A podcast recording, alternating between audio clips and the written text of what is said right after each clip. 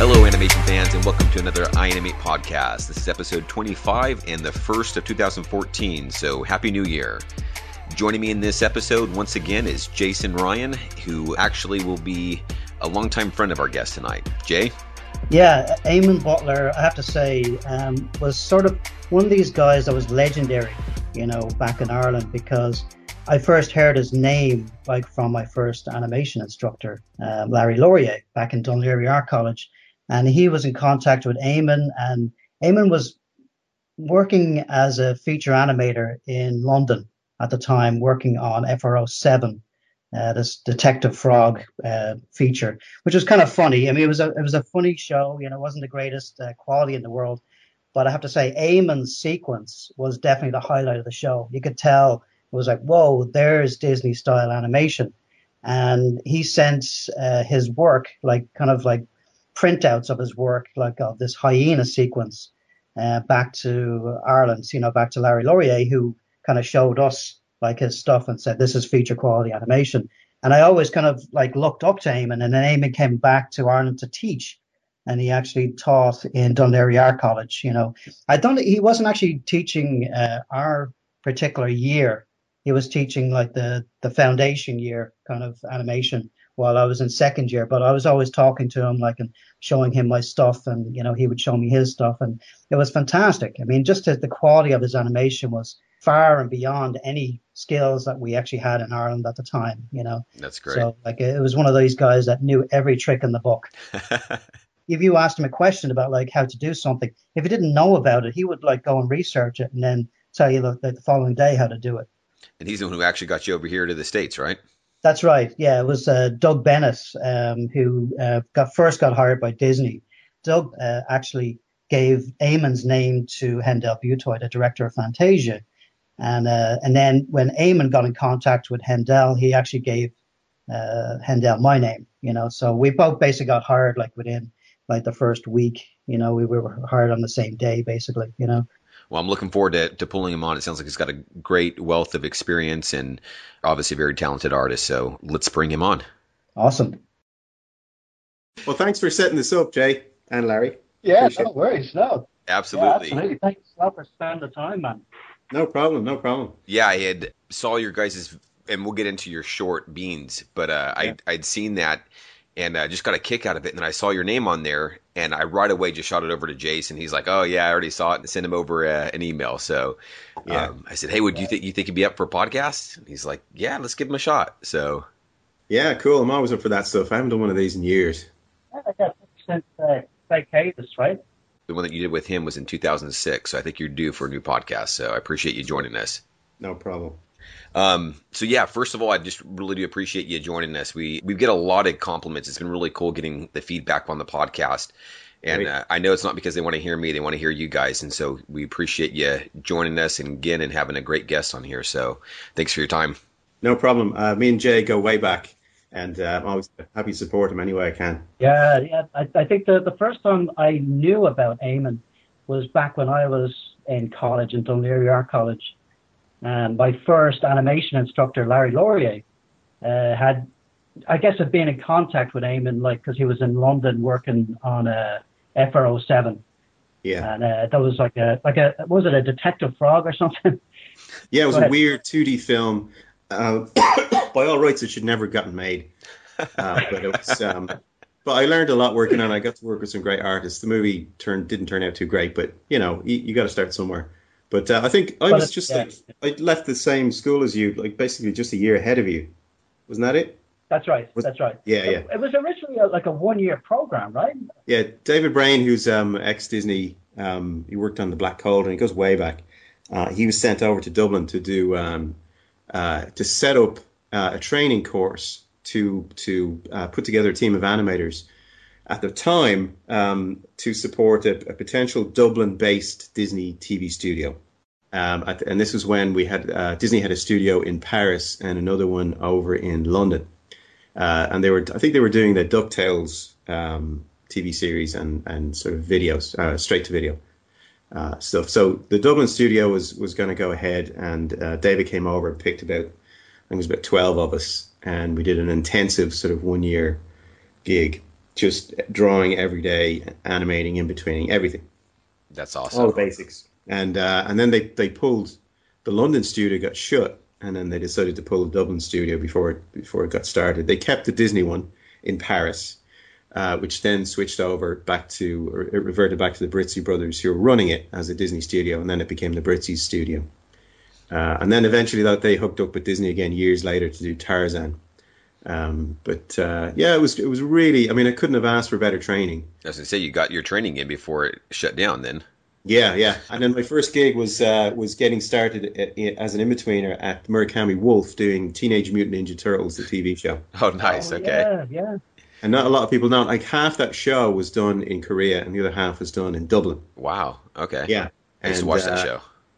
Yeah, I mean, I used to love it, and then Yeah. getting a chance to work on it was great. So yeah, so that was um, that was good grounding.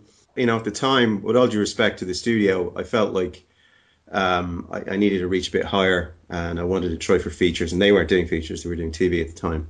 Nobody else was doing features other than Bluth, and they were on the decline. So they'd stopped kind of hiring, and there was a lot of talk around town that they they weren't doing so well.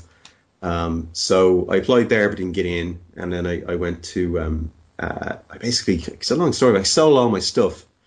Uh, I didn't have much stuff left, and I I, um, I bought a ticket to London and uh, flew into London with a portfolio and literally just knocked on doors. um, and I, I came back the same day, flew back that evening with two job offers, and one of those was the um, was the Freddie Freddie movie. So I handed in my notice and moved over to London, and that's uh, that was sort of the beginning of it. Uh, I met my wife there. What was the name of that Uh, company, Eamonn? It was Hollywood Road Film Productions. Right. Yeah. Yeah. yeah. They went on to start making a sequel, but it, it I don't think it took off. They didn't they didn't get to finish it.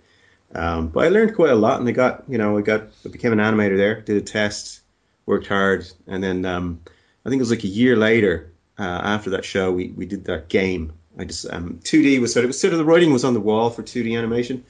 At least I could see it, and I thought you know I wouldn't mind trying uh, computers. I was kind of interested at the time, but there were no courses. There was nowhere you could go and do what, what Jason does. You know, you couldn't learn from a master. There was there's just nobody around to learn from, and you had to kind of do it yourself. So a friend of mine called up. Do you remember Alan? Yeah. Yep. Yeah. guy, So he yeah. was making a game called uh, Ecstatica, which is quite a famous game. Actually, it was the first game to use these ellipse this ellipsoid technology. Um, and he was uh, finishing that game, and he was moving on to a second game, and he said he needed help.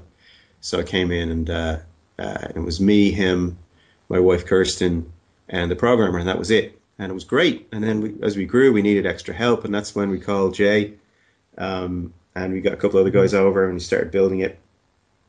Now, is this the um, same guy that made his own software? He did, That's right. The yeah. His own software? animation software, right? yeah.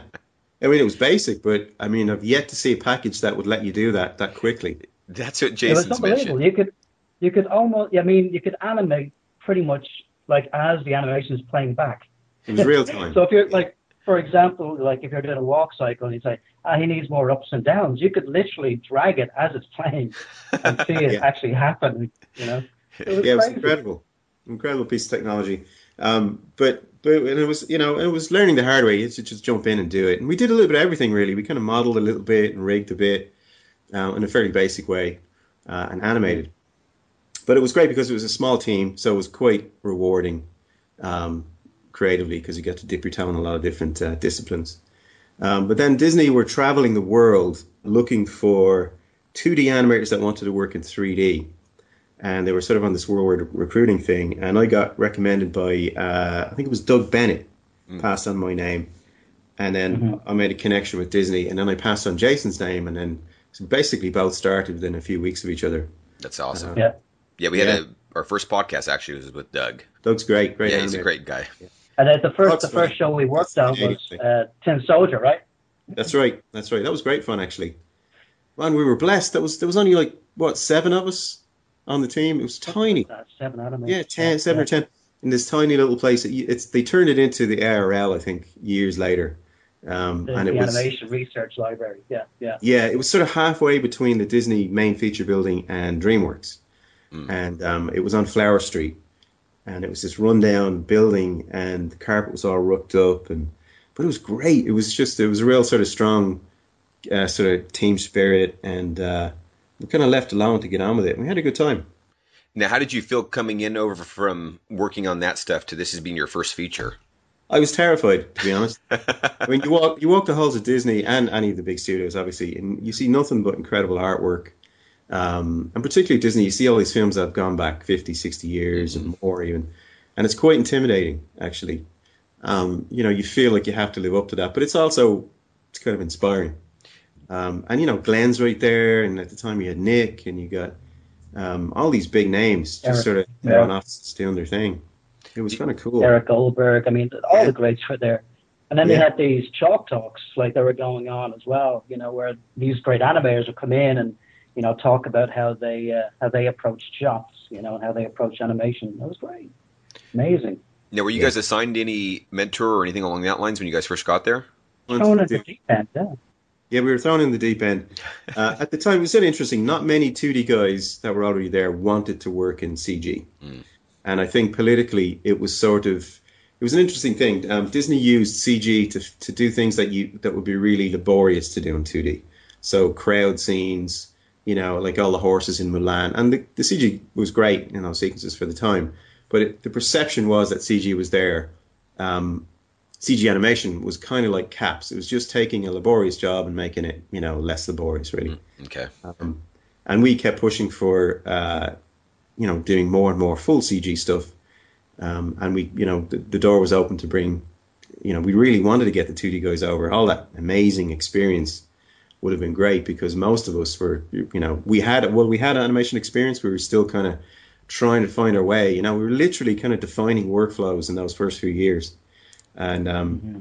uh, and it's funny because the 2D workflow has ended up being kind of the best workflow, really. I think Jay is a great example of that. All the stuff that he teaches is amazing. There is no better workflow really than to start with sketching and thumbnailing and blocking it out in 2D. Yeah, it's the leanest way to work, and it's still the leanest way to work. So you know, the, the principles are the principles; they haven't changed.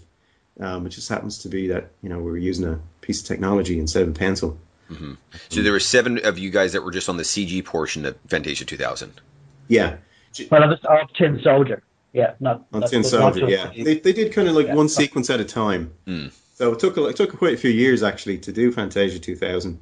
Um, but it, you had uh, there was Jay, myself, and Doug. Uh, were I think we were the only sort of guys from 2D as a background. Everybody else, all the other animators were CG animators, but it was quite collaborative. They'd help us out, you know, learning how to use stuff, and they showed us tips, and we were showing them what we knew from 2D, and mm. Um, and and then it started. What's nice about it is it started to influence the rigging, um, which showed up. You know, we did amazing things over the years, particularly kind of towards Chicken Little, and it, I think it's kind of influenced quite a lot of stuff in the industry. Uh, mainly just by by doing stuff that you know CG guys don't. I mean, on the technical side, the, um, the engineers at the time, the riggers, didn't like the idea of breaking rigs, mm-hmm. and um, it it was a difficult thing to get through, you know. But on, on, on chicken, we, we had like major breakthroughs there, where I kept saying, "Look, just make it so that they can do anything." Yeah. And, and they're responsible, you know. They, let let them do it, and they were, everybody was really tentative, and there was a lot of nail biting. I'm like, look, just let them do it. And we gave this scene to, uh, you remember Brian Ferguson, Jay? Yep. And he did that yeah, sort absolutely. of, um, yep.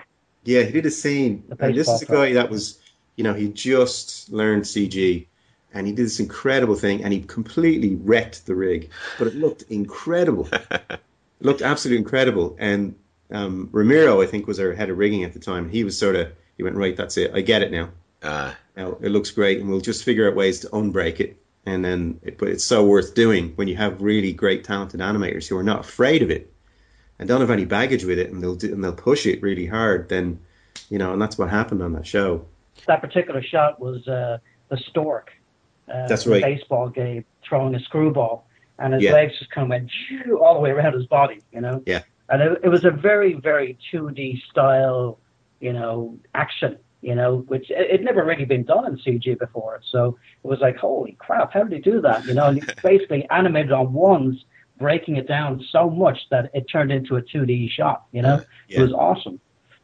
it seems like there's kind of been a little bit more of a, a pendulum swing back to some of that. I know with like Tangled and uh, Glenn's influence on there.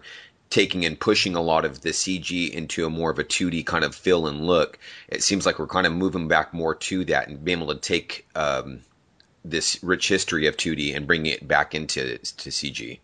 Yeah, absolutely. I think it's it'll swing back another way again until it finds its place. I mean, you know, uh, Glenn, you know, God bless him, back when Tangled was Rapunzel, uh, you know, he wanted to do that as a 2D film originally, and then um, the studio had felt like, no, no, we'll let you do it, but it's got to be CG.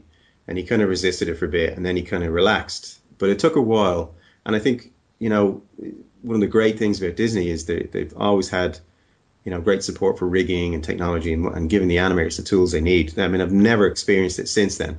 Mm. Um, I'm sure DreamWorks has a great reputation for it as well, but but it's they're, they're really committed to sculpting characters, not just moving skeletons around. Mm. And um, and that's really what you're seeing is is Glenn's eye, not just for 2D, but for sculpting, for shape and form and rhythm and all this gorgeous stuff that you see in his drawings. And uh, it's a major leap forward. But I think making it look exactly like 2D is sort of why do that? You know, um, I'm I'm dying to see what what what happens in the next 10 years. Mm-hmm. Yeah, and that actually kind of brings up to a uh, question. Um, I posted this on our members community section. And this is from uh, Nicolette Kiss. And she says, as someone who's been in the animation industry for quite some time and experienced some of the evolutions, she gets kind of a two question here. What kind of changes do you see coming to animation in the future? And what qualities do you think animators need to maintain longevity in this ever changing field?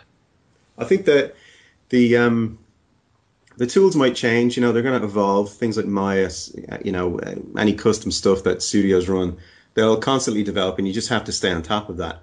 You're always learning new stuff, but workflow is really the key. I mean, you've got to root that in in some solid ground. And what Jay teaches is, like I said, it's probably the best workflow out there because it's doable. Anyone can do that, and you don't need fancy software to do it.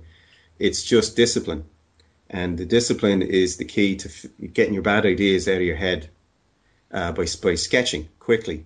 Um, too many people in CG work um, you know, polish the first pass, particularly in the visual effects world.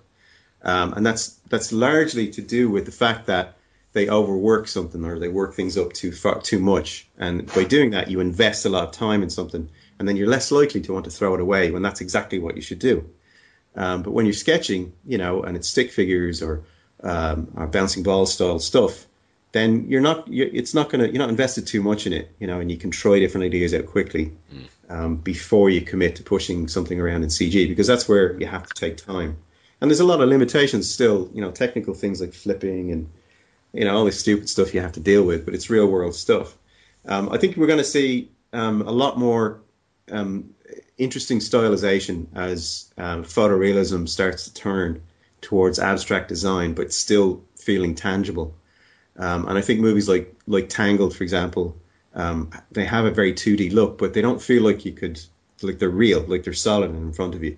And I think the I think the future is um, going to be full of movies that are combinations of live action elements as well as um, digital characters. You know, the kind of thing that like Avatar to me was basically an animated film with little bits of live action at the start and end, but the rest of it is all CG. And yet people don't even think of it like that. They think it was all live action with a few CG characters put in, but it's not.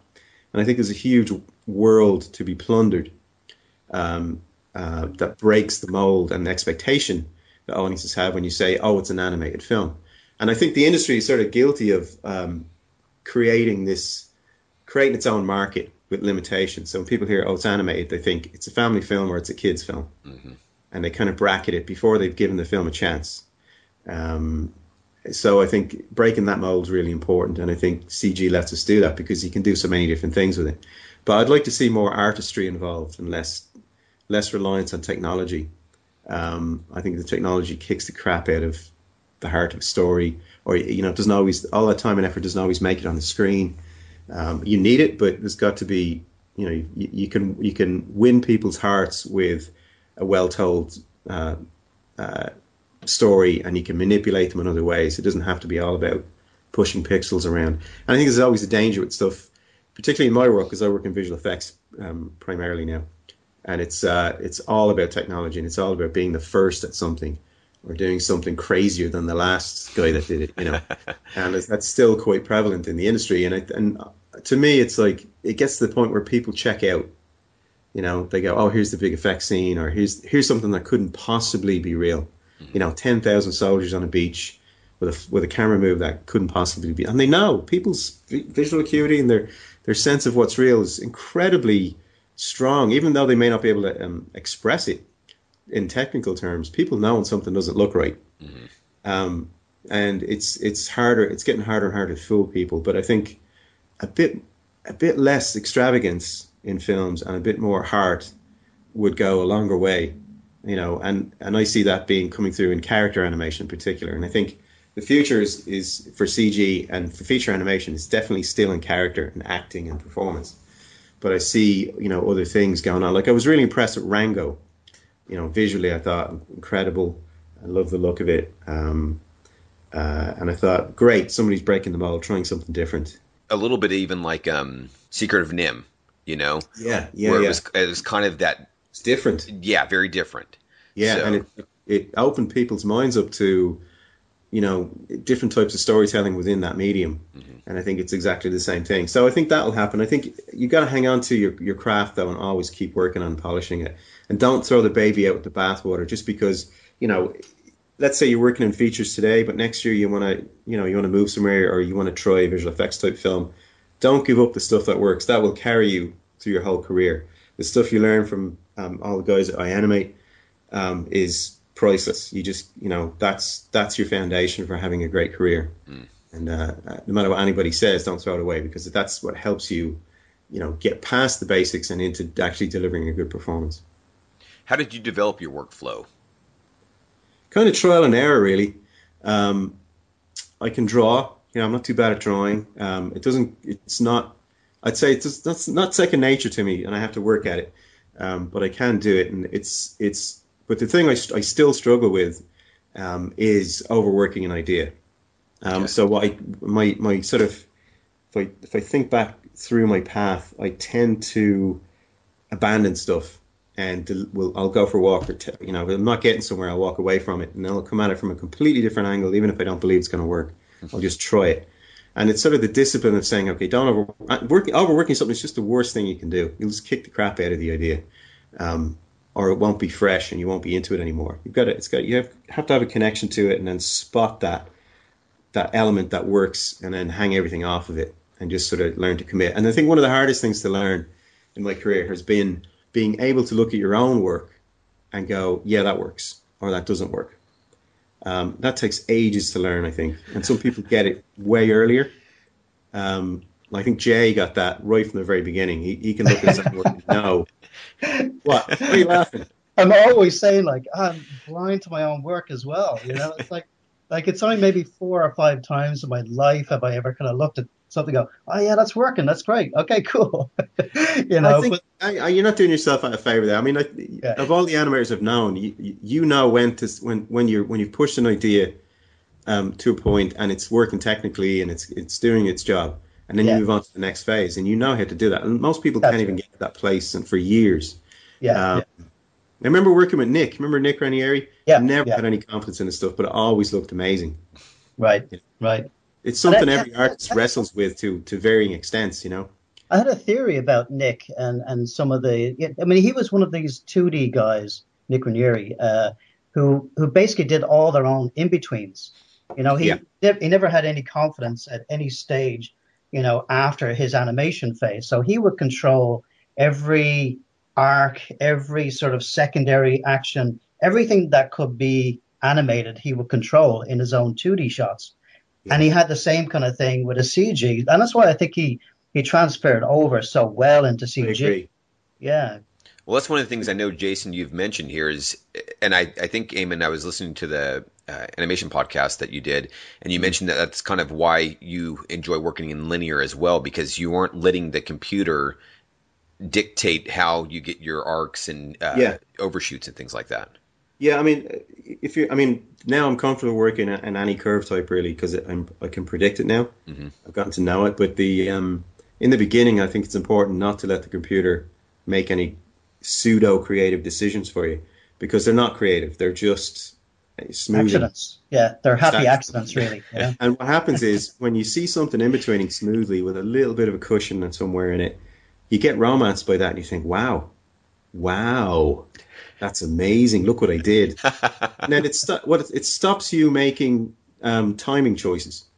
And I think you know the, the computer will give you timing choices that are just in, not particularly aggressive um, and not particularly you know every everything will move more or less in the same way. So I and you won't learn if you do that, especially in the, in the early part of your career. So I tell people work linearly, and then let's say you have a keyframe on frame one and your next pose is frame twelve, then you know if I want to put a favor in, I can play. You know I can let it animate linearly, and I, it's completely predictable mm-hmm. at that point. I know exactly what's going to do. So I can take my value at frame three middle mouse that over, like drag it across and drop it at six, which you know I've now created a, a cushion into twelve. So, but I've decided what the value is and where it lands in the timeline. But if you just if you just let it in between on splines, it's going to give you an, some kind of wacky um, value that won't necessarily be the one that you want. So, and uh, and and I learned this. I remember I worked on a TV show, a French TV show, and I, I had to work from home for about a month, and I had no line tester, so I did everything straight, drawings and charts, and I never got to see it until I ended up in the in the TV show. Oh wow! Yeah, so it really forced me to really think hard about my timing and make sure it worked, and it worked. And you know, but on the computer, you take that ability away from people, and you can really see who knows what timing is. But I like to understand the value of a single frame you know, because it can make a huge difference mm. for a subtle piece of acting or a blink or a move or something like that. But I think you've got to know timing and values, like moving values around. But try to make those decisions yourself early in your career and learn it and understand it. And then later on, when you're comfortable, yeah, you know, use whatever curves you like. But I think it's important in the early days to, to try to understand how all that feels and make the creative decisions yourself to learn that and like you yeah. said there you're you feel comfortable jumping into these other curves but it's because you've had that background of learning I've got plenty of experience now, yeah. so I know they're predictable to me. Um, but generally, if I'm doing something small, I will still, you know, it's every show I've been on, I've switched curve types over to linear, so I can I can move values around and drop in favors myself, um, or breakdowns, whatever you want to call them. Yeah, I mean, in many ways, 2D is linear. If you yeah. think about it, you know, like you're literally drawing every arc or every favor or every slow in, slow out. Absolutely. Yeah, yeah. know? Absolutely. I mean, if you if you just had your pose at one and, and your next pose at twelve and you charted it evenly, you gave that to an in betweener, they would have exactly the same result as what the computer has. You know, yeah. until you say, well, no, I want this arc up here, and I want the the favor to be here, and then chart it so that like the timing is there. You know, then you're going to get the result you want. You know. So it definitely, like it definitely, our 2D foundation definitely helped our transition into into the computer in that way. Hmm. The other thing, I another reason for it as well is um, uh, is when you're learning CG for the first time.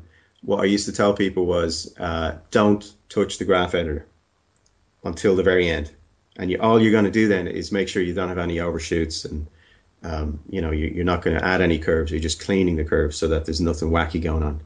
Um, that's going to blow out your motion blur, for example. Um, and the reason for that is it's this juggling idea, right? So when you learn to animate, if you have to grab the controls, move them around, set keyframes, do some other stuff, and then get into your curves and start messing around. As soon as you open the curve editor, you you start to kind of commit to motion, how things like translate from one position to another, rotate across varying degrees. But looking at a curve editor doesn't tell you jack, doesn't tell you anything. You know, there's no emotion curve, there's no humor curve, there's there's no no story curve. It's just data is all it is. And you, you you know you could look at the best scene in the world and open up the editor, and it wouldn't you you wouldn't know if it was good animation or not.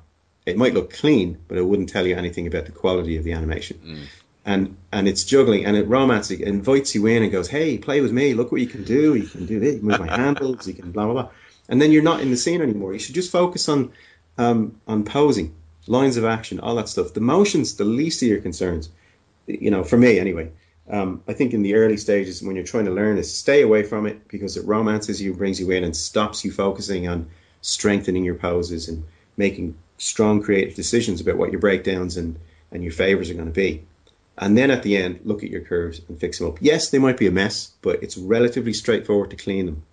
Um, but if you start trying to juggle one and the other, um, it's really messy and difficult. And and having said that, I've worked with animators that are completely comfortable in the graph editor and very fast and intuitive, and that's different. Those are people that are just au fait with that kind of way of of, um, of seeing the work represented. But if you're if you're more 2D oriented, I think it's just a bad thing. Uh, and don't worry if anybody yells at you for having dirty curves. It doesn't matter. as long as it as long as it renders properly. That's right. The curves aren't what it displays on the screen, huh? Eh, yeah, exactly. exactly. No, this is great. What other advice do you usually give for uh, students or people who are still earlier on in their career? I think you know, there's every, everybody, every student. You know, and I've talked to hundreds of students, um, and I go and do talks in um, UK schools and uh, and Europe in general. And they all want to work, you know, at Pixar, DreamWorks, Disney. They all want to work the big studios, and that's great. But you know, take whatever you can to get started, but then keep aiming where you want to aim. But you know, aim aim your real, and you know, to get the job you really want.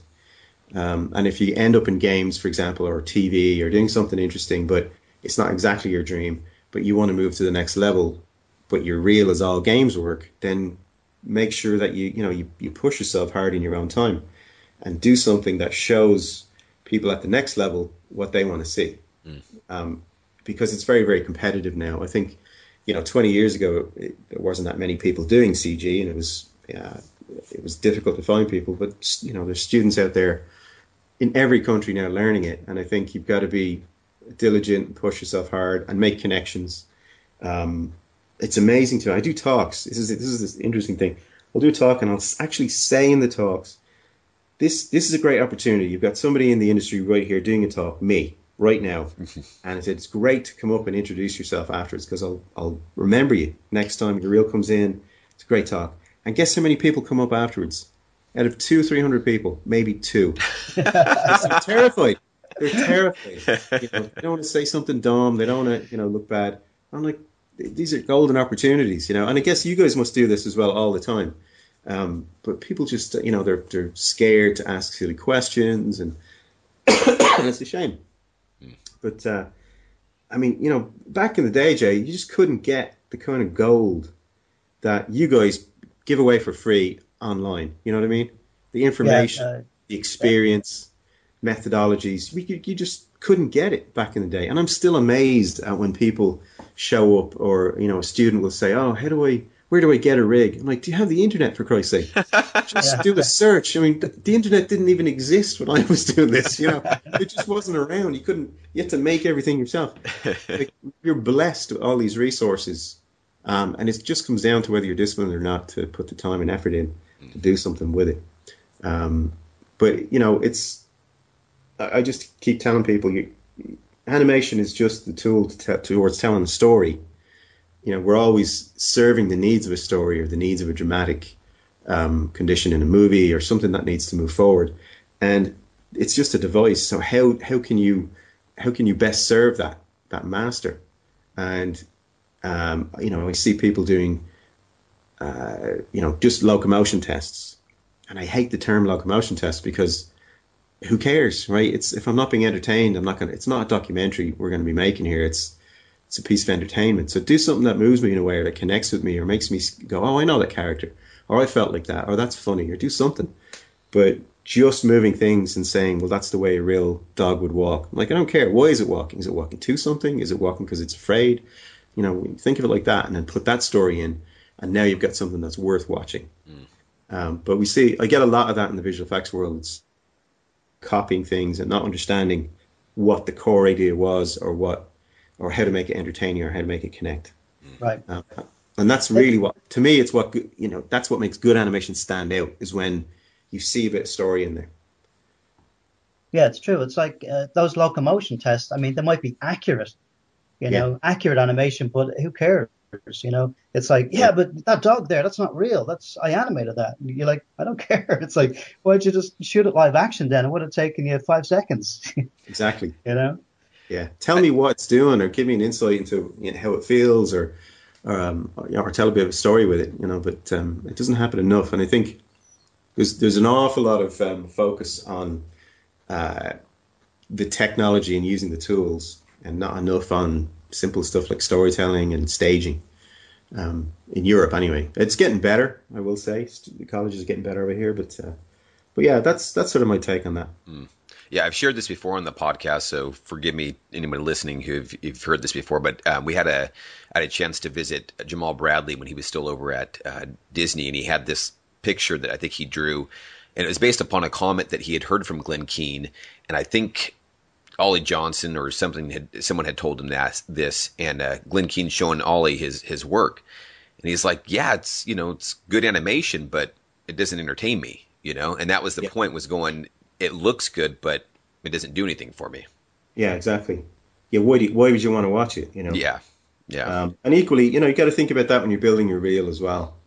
You know, put the stuff that that's not just technical in there, but you know, make sure it connects in some way and, and generates a response because that's what we that's why we do it. You know. Mm-hmm. Okay, well let's let's uh, transition in then to uh, your short beans because we actually had a, a comment here from uh, Frank and I can't Jay might have to help me with his last name Gashk yeah, um, yeah. Okay. I think so. Yeah, Australian guy, right? Yeah, yeah. He's one of he's been one of our longtime members. But he says he thought it was a great video. He says, "Why are gags like this perpetually funny?" You know, and so this was so this was what you're kind of talking about here. There's something that just resonates here. Um, yeah. And so let's see. His question is: Is an animator regarded as a technician with the creativity confined to the director slash storyboard shot? He says, or is a modern future animator a creative storyteller that needs filmmaking understanding to communicate the story? I think the latter. I think it's it's filmmaker. You just happen to be making it using this particular wacky medium that we call animation. Um, that that's the way I think. I mean, take all the technical crap away, and what have you got?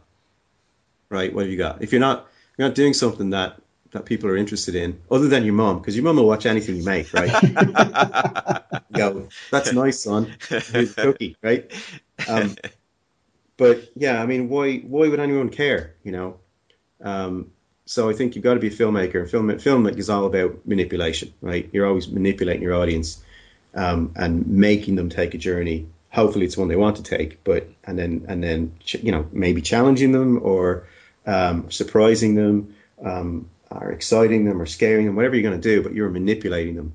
And but nobody's going to watch your stuff just because you've spent years making it. It's got to have more to it than that, and you've got you know that's the challenge. And w- with beans, um, we set out. It was funny. The whole the whole thing came about was uh, uh, I've been at Cinesite now for a year and a quarter, and when I joined, um, they had a, they'd been doing animation, but mostly filler stuff and visual effects, background stuff um, naturalistic creature, digidoubles, that kind of thing, but no, no sort of showcase Ray Harryhausen front and center scene stealing stuff. And um, uh, part of the, the, the, challenge and sort of the curse, if you will, of CG in visual effects or animation in visual effects is I have to bid stuff, win that bid, make the stuff, do the shots, help make the film. When the film's done, it comes out. And sometimes I have to wait until it comes out on DVD before I can put that on my reel to win more work and that can take a long time. And I thought we'll do that anyway. But uh, within the first, I set myself a challenge within the first year of updating the company's reel and making everybody sit up and take notice. And I said, right, we're going to do that in a year. I don't know how we're going to do it, but we're going to do it.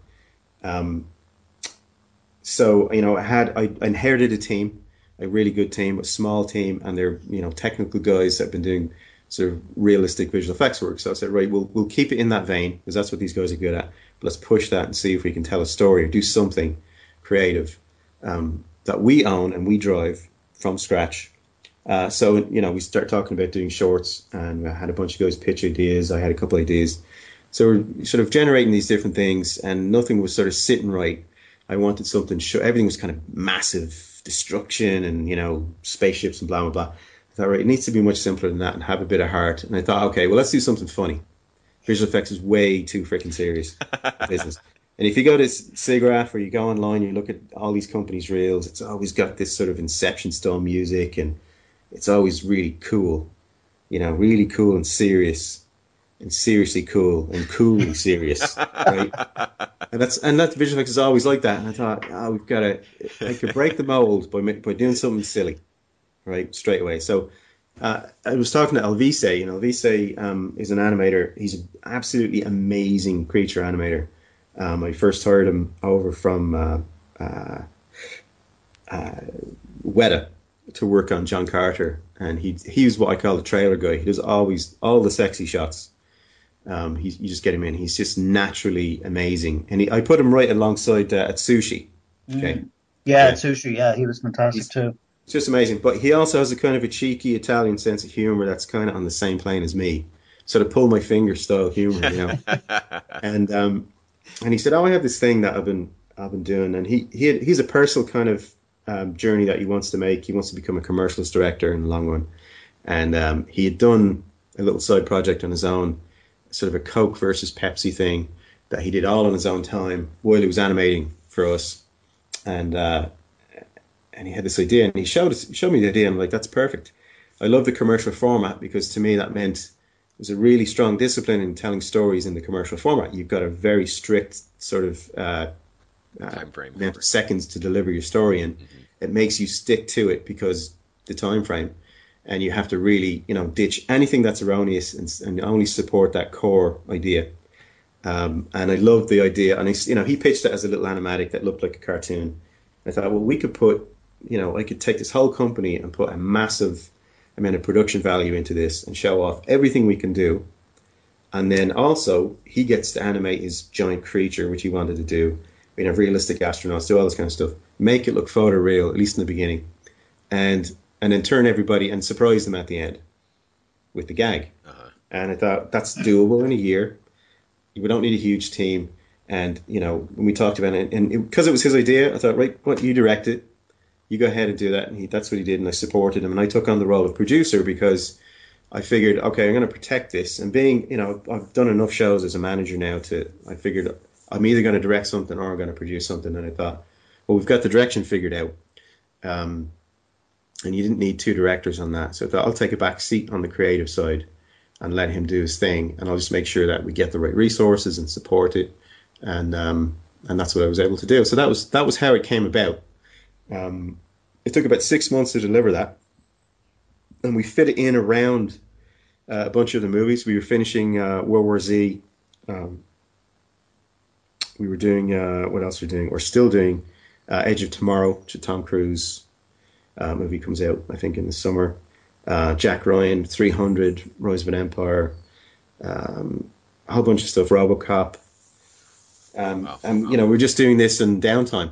Um, so it took longer than it would have if it had been a dedicated project. I think it, start to finish, we probably could have done it in about three months, but it took about six months, and um, people just sort of drifted on off. What was really cool as well is I wanted to, to make everybody feel like they're making something that that was ours, mm-hmm. not just working on somebody else's film, but this is our film. And I, I know from I know, and it's something that I miss actually from my Disney days is feeling more involved in the creation of a story is hugely rewarding. And you don't get that as much in visual effects. Um, I did on uh, John Carter because I worked right next to um, uh, the director, and uh, you know I had a lot of say in how those characters looked and behaved in that movie. Um, but it's not always like that in visual effects, and this was sort of important to me to get everybody in the team to feel that. So it was, you know, we had a lot of people had creative say uh, certainly in their own disciplines. And everybody put their heart and soul into it and really enjoyed it and really proud of it. And we had a we had a great great time making it. We just threw a lot of stuff at it, you know. And we didn't come up with new technology because we didn't need to, mm-hmm. and I didn't want to sort of waste our time and efforts doing that. I just wanted to just you know make something that was well animated, um, and and then put some lots of what you know stuff that we put into these films like World War Z, just realistic, great looking production values, great effects, cool monster, realistic spaceman, all that stuff. We know we can do that, and um, and it did, and it's got it's made I think seven, almost seven and a half million views on YouTube since it's come out. Um, we've had all kinds of people from the advertising world calling us up saying it's the best ad for a product that doesn't exist oh, ever. Awesome. yeah. Um, yeah, I just love the silliness of it. I love the silly ending. Well, you know? I, I think it being so visual effects ish, I think that's what helped the payoff at the end. You're yeah. expecting this, you know, serious like ultra seriousness, like you mentioned, um, yeah. and then with that payoff at the end, I think that's just what helps sell it. You know, it, it takes it right back to earth. You know, um, and kids watch it and enjoy it, and it was it was tricky because it, it's quite violent. Yeah. You know. The monster shows up and just, you know, to, to tell the story, you needed not just to kill the astronauts, you needed to utterly destroy them. So that the last guy shows up, you get what's at stake.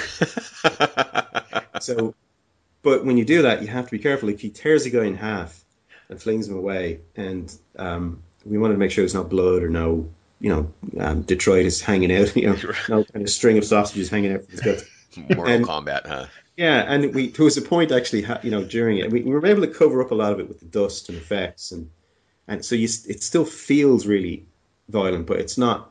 I don't think it's gross.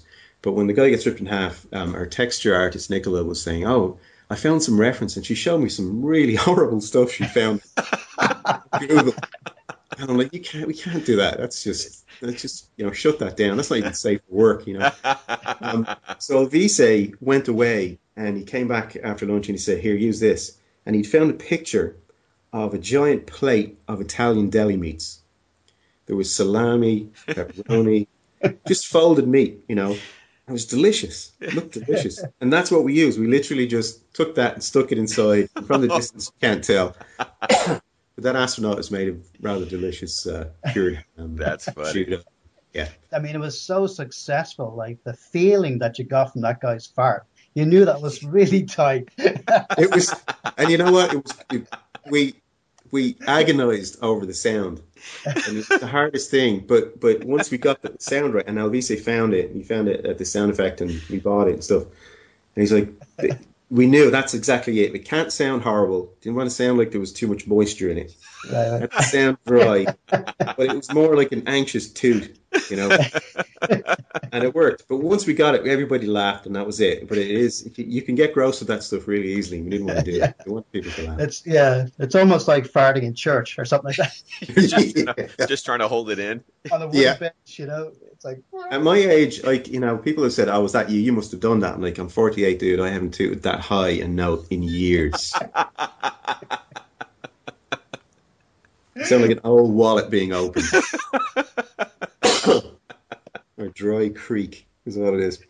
But yeah, we had great fun doing it, and we got to work with a company called Molinare. I have to give them a shout because we don't do sound and stuff. So it was we we hooked up with these guys, and they you know they g- gave us their services for free, and they're like, yeah, this is great. But they wanted to get involved in something creative as well, and. Um, they have a sound engineer, and he was like, "Yeah, I'm not gonna." He changed every other sound we gave him. We gave him a bunch of scratch stuff, and he redid it. And he accepted the fart. He said, "We're not changing that because it's absolutely perfect." yeah, Yeah, and he did. It's insane what the sound guys can do. Like all the impacts he did by flicking his finger on a piece of polystyrene packing Oh wow. wow. and then adjusting it, and you know, ah, crazy. Um, and yeah, so it, we had a great time doing it, and it was. Um, uh, but the, it was interesting because once we, you know, once the animation was blocked in, right from the beginning, it never really changed. It was like we just kept forward polishing it and just tweaking it in little ways.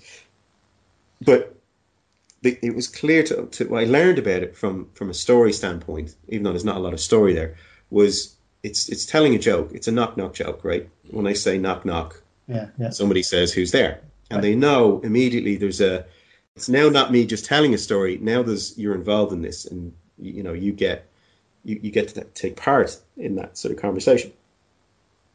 And with this, it's almost the opposite of it. So we figure in the first four seconds, you have to get exactly where you are. You have to know 100% where and when you are. So you have to be on the moon, and then, you know, it's it's astronauts. So when they plant the flag, it's an American flag, and uh, towards the end, we were looking at, we you know, all of the astronauts have a badge, have a crew badge, and all of the NASA astronauts have different crew badges, and we researched it and we made our own one. And generally, you've got the name of each member of the crew around the badge, and we so you, you can't see it in the movie, but we know our names are on every astronaut. No, it's sort of a cool little thing. And the last guy at the end has a flag that's an Italian flag, and we put that on because Alvise, the director, is Italian. Uh-huh. And everybody's saying, "Oh, it's a Chilean flag, it's the Irish flag." It's an Italian flag because the director's Italian. That's it. It doesn't mean anything more than that.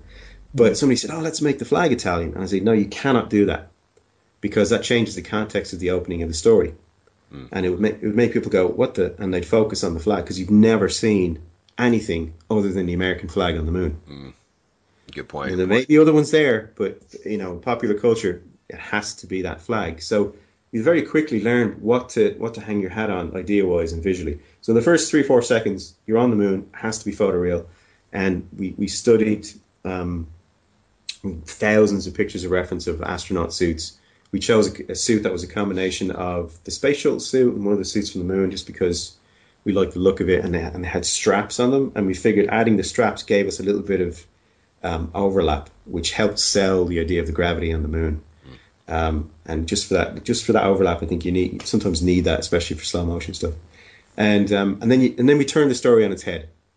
It's uh, it's got to be you know, first of all, it's a giant space lobster. Where's that coming from? Yeah. And then he's destroying everybody, and you you're just just catching up with each of these ideas. Mm-hmm. Uh, and then as the camera pulls back and reveals the last guy, it's literally one pose that has to say, "I'm hiding." Uh, and then you know the gag is delivered, and it's just the timing of it. And once we got it, we were like, absolutely, that's it. We didn't change it. Yeah, it was just finishing it and adding more and more detail. But it was, yeah, it was great, great fun, and it was. Um, uh, it's nice to see lots of people get it. Although I'm absolutely stunned at uh, YouTube comments like, "You can't hear a fart in space." so they they dislike oh. it. Like, seriously, you're not bothered by the giant lobster behind the guy? That doesn't bother you at all. oh, but how would that monster hear him? I'm like, well. There's a monster in space. You, you guys yeah. get that, right? yeah. oh, unbelievable. I remember uh, on Tin Soldier, you know, we, we were talking about this. It, it was such a funny idea to us. Like, I mean, it seemed like a very serious, heartwarming story, you yeah. know, about this yeah. tin soldier that falls in love with what he thought was a one-legged ballerina. yeah. yeah so then... you got a guy with one leg. He spots a girl, and from a particular angle, it looks like she only has one leg, and he thinks, "Wow." nobody, nobody mentioned it. And then puts her other leg down that he didn't see. He's disappointed.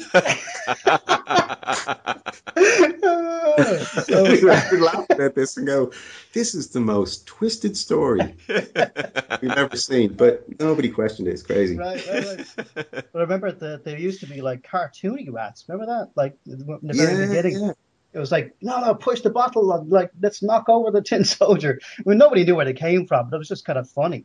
And then yeah. Roy Disney came in and said, no, no, it's got to be more serious, so they get put realistic kind of cartoony rats in there, you know? Yeah. oh man, crazy, crazy. Well, you guys nailed it on the the photo reel with the astronauts. I was I had shown this to my dad, and he was he actually thought they were green screened in with the monster. Yeah, yeah, we've had a lot of people say, "Oh, that was did you you know they're realistic astronauts. Yeah. Yeah, we went to the moon, you know, brought a lot of now I noticed that you also animated on this one here. It shows on the credits that you animated. Yeah, so so basically we had a team of about eight people. Uh, Alvise, um, you know, he really wanted it. It's one shot, so it made sense for him to do it, and he spent a couple of months just blocking it in, refining it, um, and then he wanted to focus on the monster and all the details of it. So what we did was we designed a rig um, that had two inputs to it. So we it was his animation rig, which was super fast and very, just very lean and stripped back, but it was just what he wanted. And then I worked on a muscle version of the rig. So we could have written a muscle system, but I'm not a big fan of doing that for one shot. I'd rather just do it by hand because you can totally control it exactly the way you want. Um, if we're doing 100 shots or 200 shots, I'd have built an automated system. Um, but the um, so I said, all right, I'll do the muscle stuff. You focus on the performance and I'll support that, and then we'll figure out how we'll do the astronauts later. Either I'll do them with you or whatever. Um, and he wasn't precious about it. He just he wanted to get get everything in there, um, all his hooks, all his story points. And towards so I was able to work on muscles. You know, he would change his animation. I could update it. Five minutes later, I've got his animation, and I can work. And it doesn't break anything that he's doing. And in, in tandem, we were able to develop things. Um, so I just supported him really. Um, but then at the end, we you know we broke out each astronaut to do a cleanup pass, and we brought in the rest of the team, and they spent a few days on it and just finished that stuff off. Um, uh, and then we did um, procedural passes and cloth passes and stuff on the suits just to sort of sweeten it um, before we sent it on its way. But uh, yeah, it was it was just a collaboration. Basically, you kind of roll up your sleeves and do whatever it takes. Um, but basically, what I really wanted to do was free up Alvise to spend as much time doing the monster and the and the, and the, the storytelling as possible. Uh, so that was sort of the, role I took on it. Was just support really. So do you are you still getting to animate much these days? I don't get to animate as much. It depends on the show.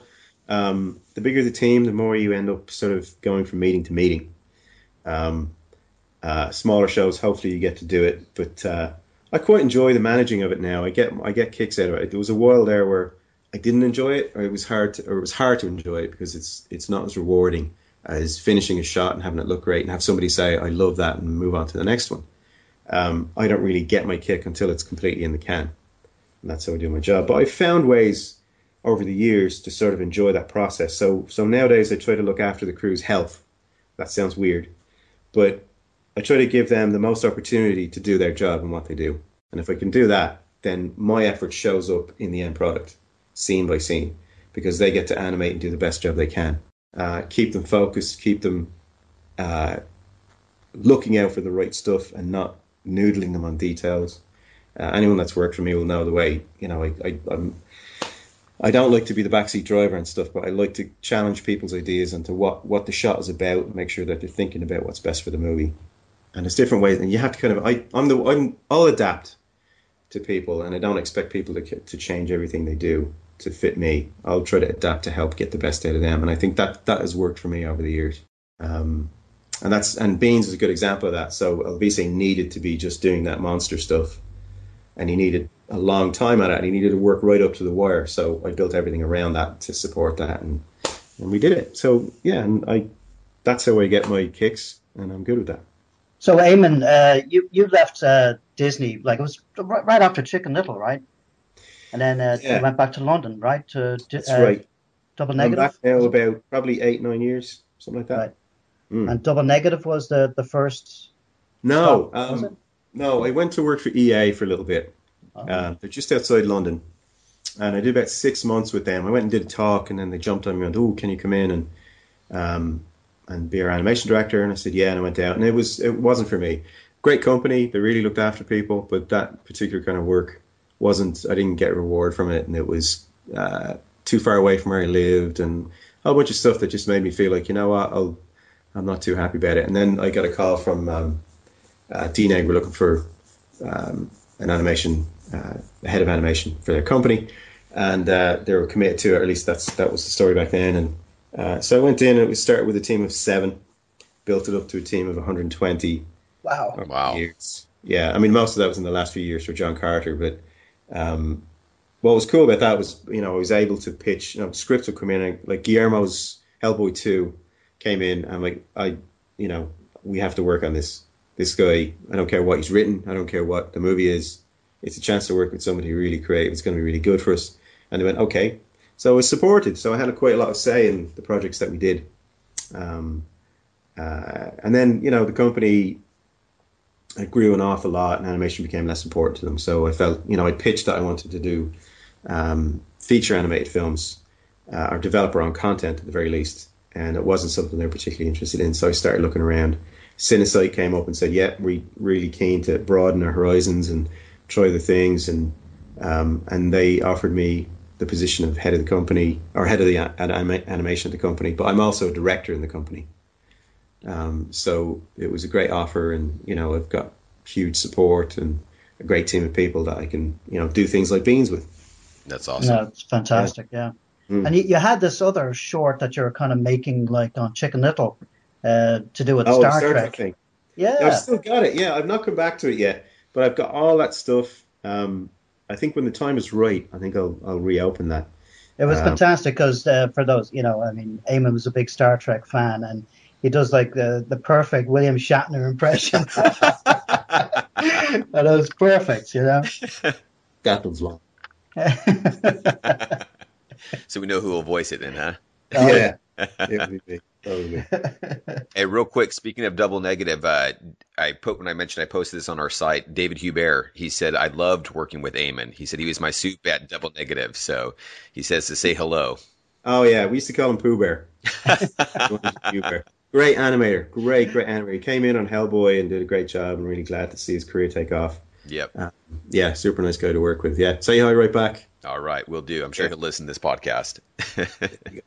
So now you also mentioned you've got some other shorts. You said Beans is Cinesite's first in-house content creation project, and yeah. I'm sure it won't be our last. So have you guys got some other ones in the pipeline, or at least ideas that you think? Well, we're we're going to do at least one a year, no matter okay. what. Um, I mean, we were really busy last year. Uh, a lot of stuff wrapped up just before Christmas, and now it's starting to ramp up again. But it's amazing how much you can get done when you're busy. Mm. Um, so I learned a lot about how to how to get extra stuff out of people when they're pulling their hair out on other stuff. and um, so, but but yeah, we're just committed to, to doing it. Um, I'd like to have it animation driven, but I'm open to pushing other things into the forefront if it's creative and it's it's it's something that people get a kick out of. Um, uh, the uh, we have lined up a bunch of ideas. Uh, some of them, uh, you know, it's for me, it's great if it tells a great story, motivates people, but also drives us forward in other ways. So if if it's uh, driving our first system a little bit or pushing something maybe we haven't done before, um, you know, if it feeds the visual effects side, great. Um, so I've got, you know, I've got probably six or seven different ideas. I can't talk about any of them yet because right. we haven't picked them. Um, but equally, um, I'm starting to get in touch with really creative people, directors who are out there who are trying to pitch their own ideas, mm. and we might use the resources to help them develop their movies.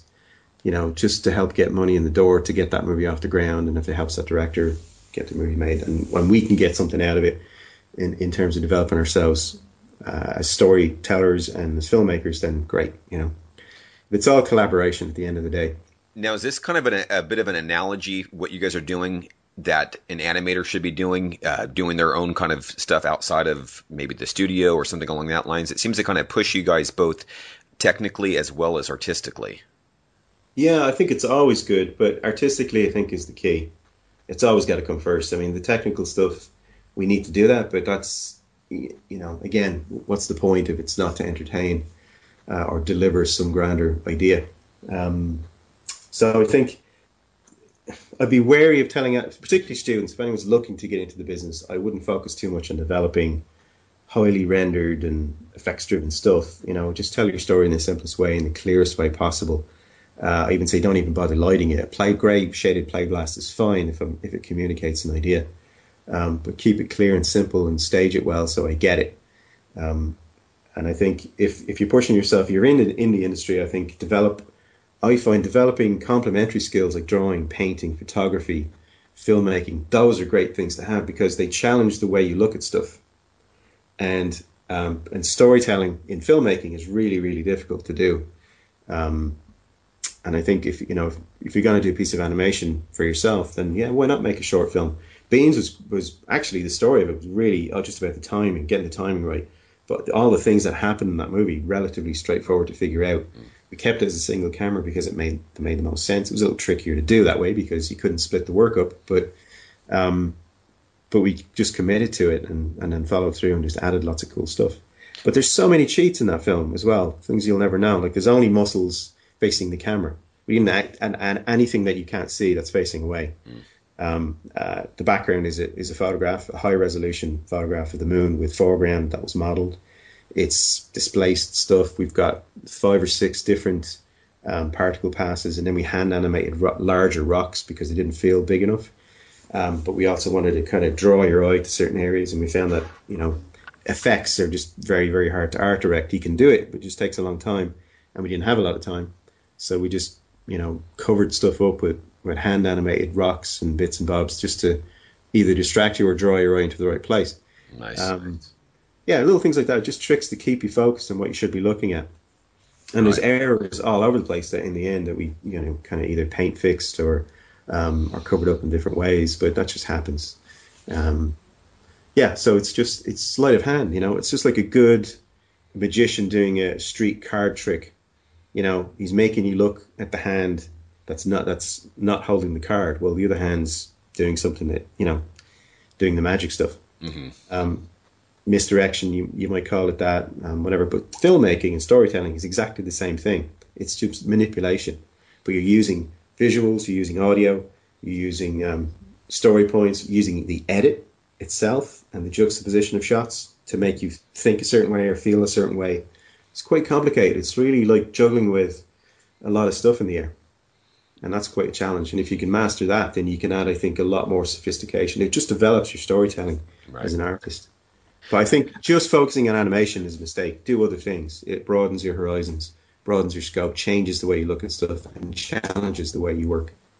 Yeah, just I know from Jason's demos that he does weekly. I mean, here's a guy who animates all day in the studios, but still at the a Friday he loves to animate. And it's I know he's mentioned before that's because it's his own stuff. He gets to kind of be yeah. creative in that uh, realm. But yeah. also, I mean, it serves another purpose as well because, like in the studios, you don't really get to pick the shots that you animate. You know, right. you're kind of given the shots. You know, so it may not be pushing you creatively, like Eamonn's talking about. So I like to do shots that I'm not able to do in the studios. You know, yeah. like whether it's Absolutely. like a, a, really subtle acting shot that I'm doing now. You know, I don't really get to do a lot of those in the studios. They might, they might throw like a, a ton of crowd action shots, you know, that I've got to choreograph or dance or whatever it is, you know. So this really helps, like for any professional or anybody doing anything. Like always try and push yourself creatively. Yeah. Know? Doing the things that you haven't done. I mean, it's great, good for your career in general. You know, just showing some range, try different things, try different styles. Mm-hmm. It's a very good thing to do. I think, though, to that point as well, it's Jason's unusual. He's the Terminator of animation. He really is. um, we'll keep going on it, but you know, not everybody you know has that the, the, the bottomless well of passion that he has. Yeah. And I, sometimes it's good. I think if you if you feel tired or weary of it, or you're down on it, go do something else creative because it, it all adds to the same pool of skills. Yeah, uh, absolutely. I think in visual effects in particular, actually, I think it's probably the same in, in cartoon animation or feature animation. Is half of the battle is is like knowing how to look at something, like look at a piece of reference and take it apart in your head, and only pull out the things that are important and that that's a skill that takes years, I think, to develop. And it's a really good thing to have because I'm always telling people just use reference, start with reference. It's a good place to start. Don't just make it up. If you make it up, you'll won't always, you know, you, will it might lead you down a bad, a bad path, and you'd be surprised at how much sophistication there is in the real world, or how challenged you'll be by an idea when you see it for real.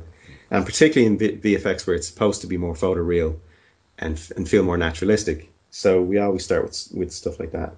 Um, and people are lazy and they don't do it and I always regret it. And the people that use the reference, but you know, but know how to take it apart and know how to uh, pull the right idea out of it.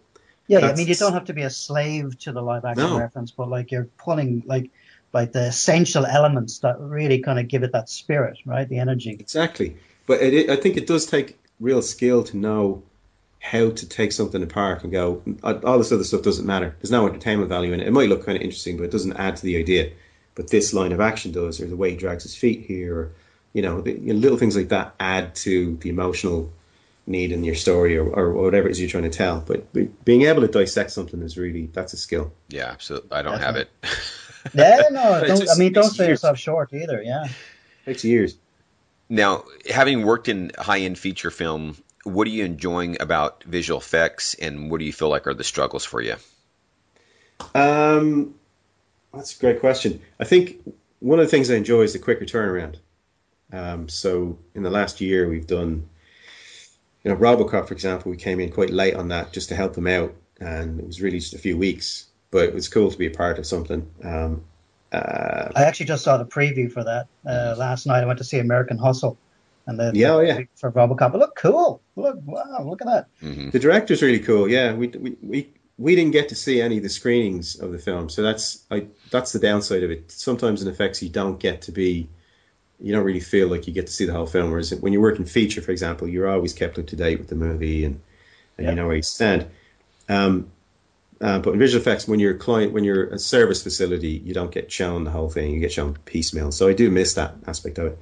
Um, on some films, you get really close to the director. Like John Carter, I was on set and uh, we are writing at the beginning, we are designing, we are you know building everything, and then right through, right till the end, I was sort of first on, last off and had, had quite a strong say in that movie or in the animation of it. And that and it felt like an animated film. It felt exactly like I was back at Disney. Um, so that was great. The um, and other films I'm, I do not really get a, a, strong connection with, but the quick turnaround is nice because you get to try something and then it's over quickly. Um, and no matter how hard it is, it's you never kind of lose your passion for it. It's um, uh, the energy is always high and and you finish with energy, and then you're on to the next thing. So that's kind of nice. Mm. Sometimes features can go on a long time. and um, I think Chicken Little was for me it was four and a half years. Yeah. A long time. that was a long, long time. I mean, after two years, you're kind of making excuses up to show up now. You know, it's like it's going to be good today. It's going to be different. You know, as well. That was Now- crazy because like the story changed like after It we were changed, already yeah. in production. You know. and it was that is really challenging to to keep your um the the, the bowl of passion juice going. You know, that's that's Yeah. a tough one. But it was great. I mean, the team was great and everybody was awesome. It's just the length of the show was draining. Um, that was also challenging because remember you, you came up with the, the animation boot camp, yeah, you know, to, to train sort of like 2D animators to, to try and get into CG.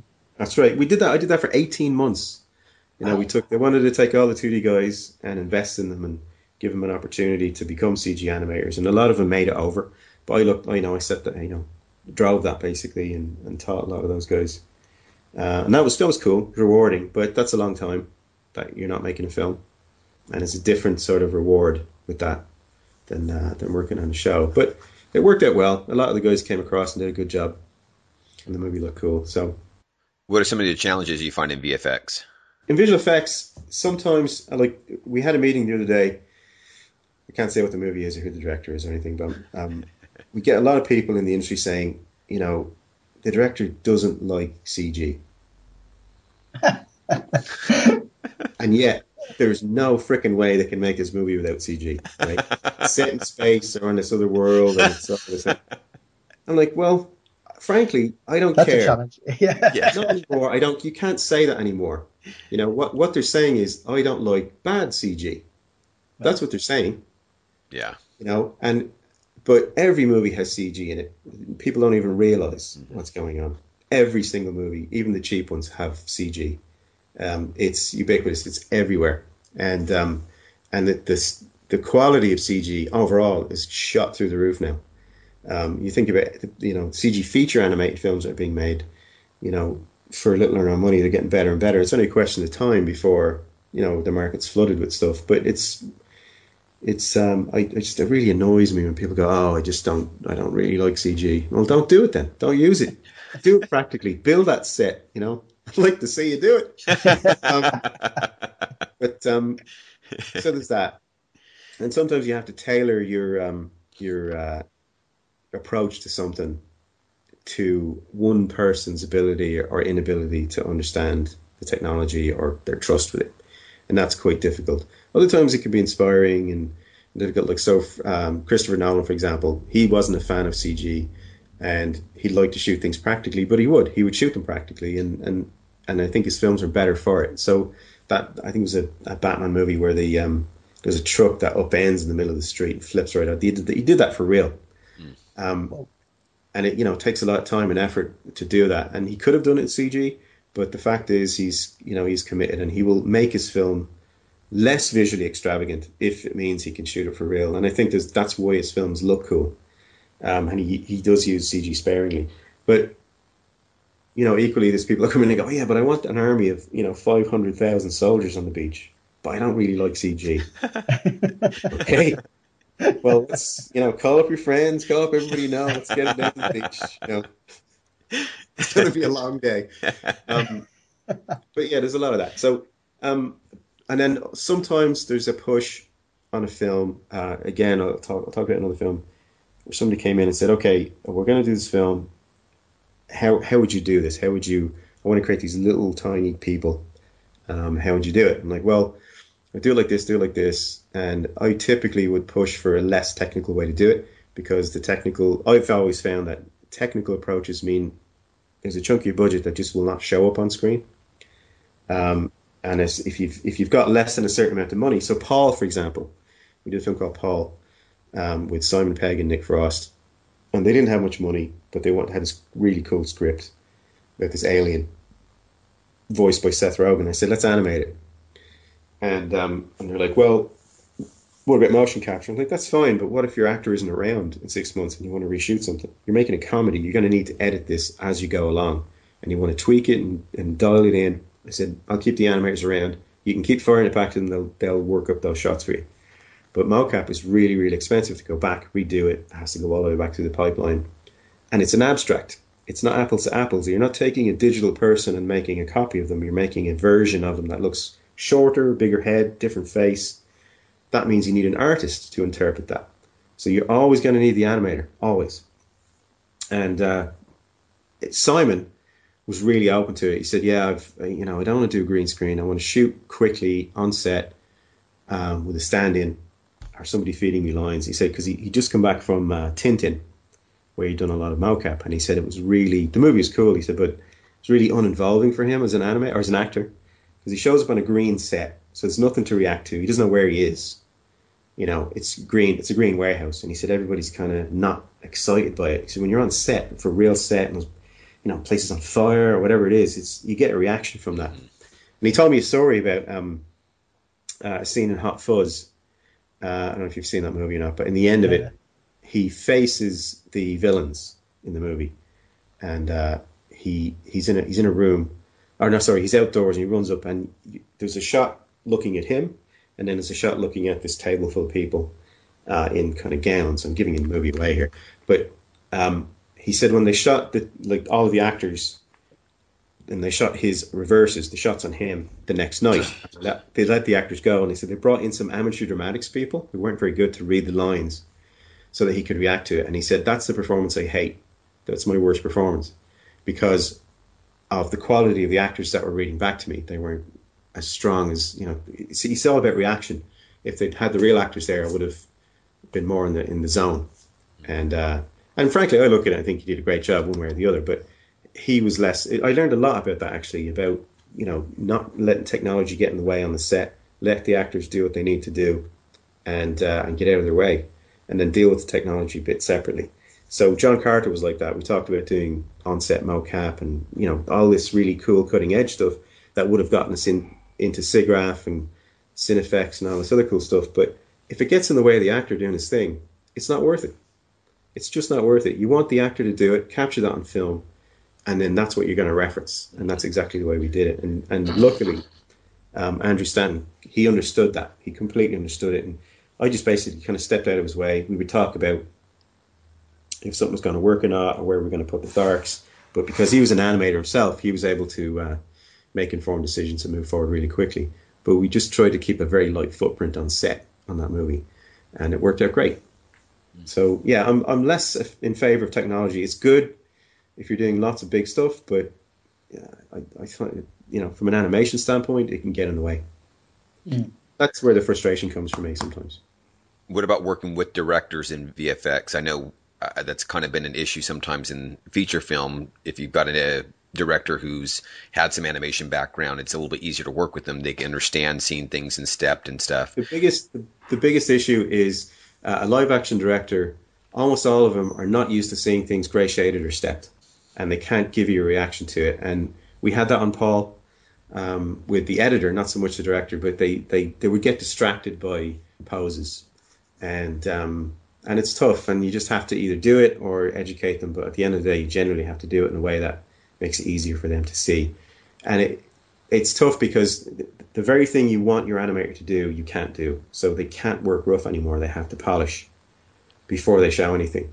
So they start getting really committed, and um, and it's difficult then to get them to throw something away and do it over. Um, and you and the way you spend your time is different. So the the workflow, you kind of have to adapt it, and it's it's a challenge. It really is.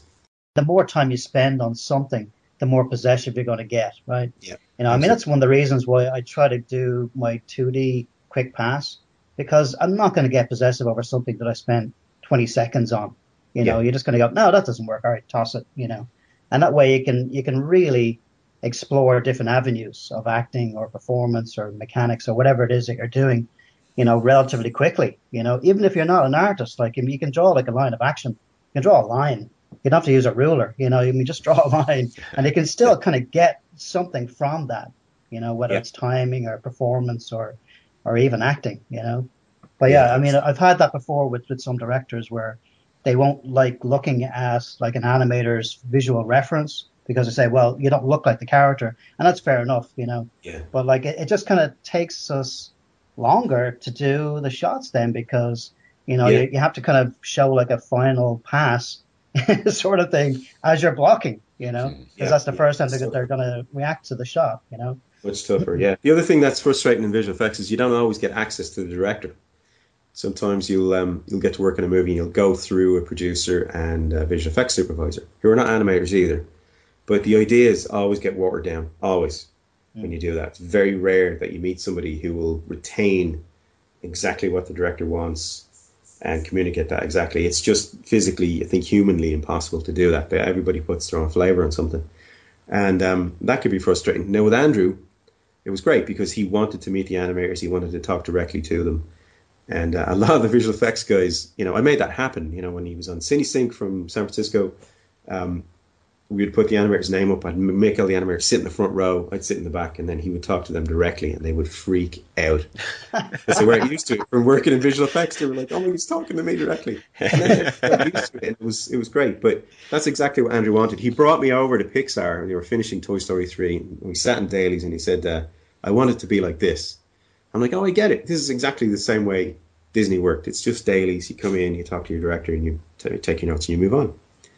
And I got it. But in visual effects, they, they don't operate like that. It's usually, um, you know, you're two or three steps removed from the creative voice, um, which is sometimes works great. You know, sometimes it's a disadvantage, but it's a it, it's it's a gap, and I'm not I'm not fond of the gap. I like to keep that close, so you can get to the heart of the story and what's really needed.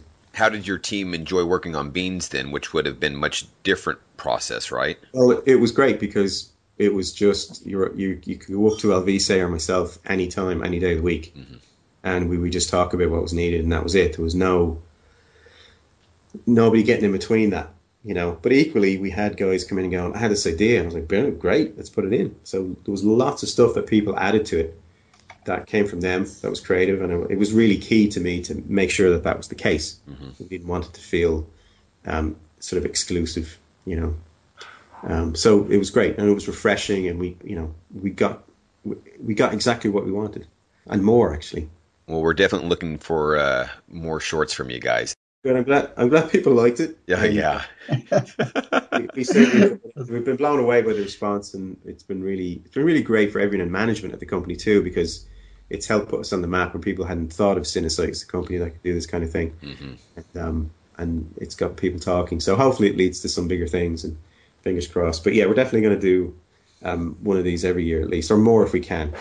Um, we just got to find a way to, to fund it. But yeah, it was great fun to do. All right. Well, if you ever need any more animators, you know where to get the pull from, right? Absolutely. Actually, I've been really, really impressed with all the guys coming from iAnimate.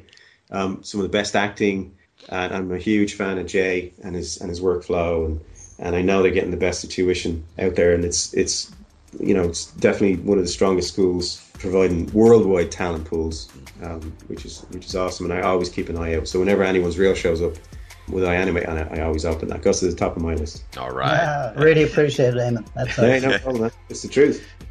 Hey, Eamonn, we really do appreciate your time, and uh, this is probably the most laughter I've had this early in the morning. So I do.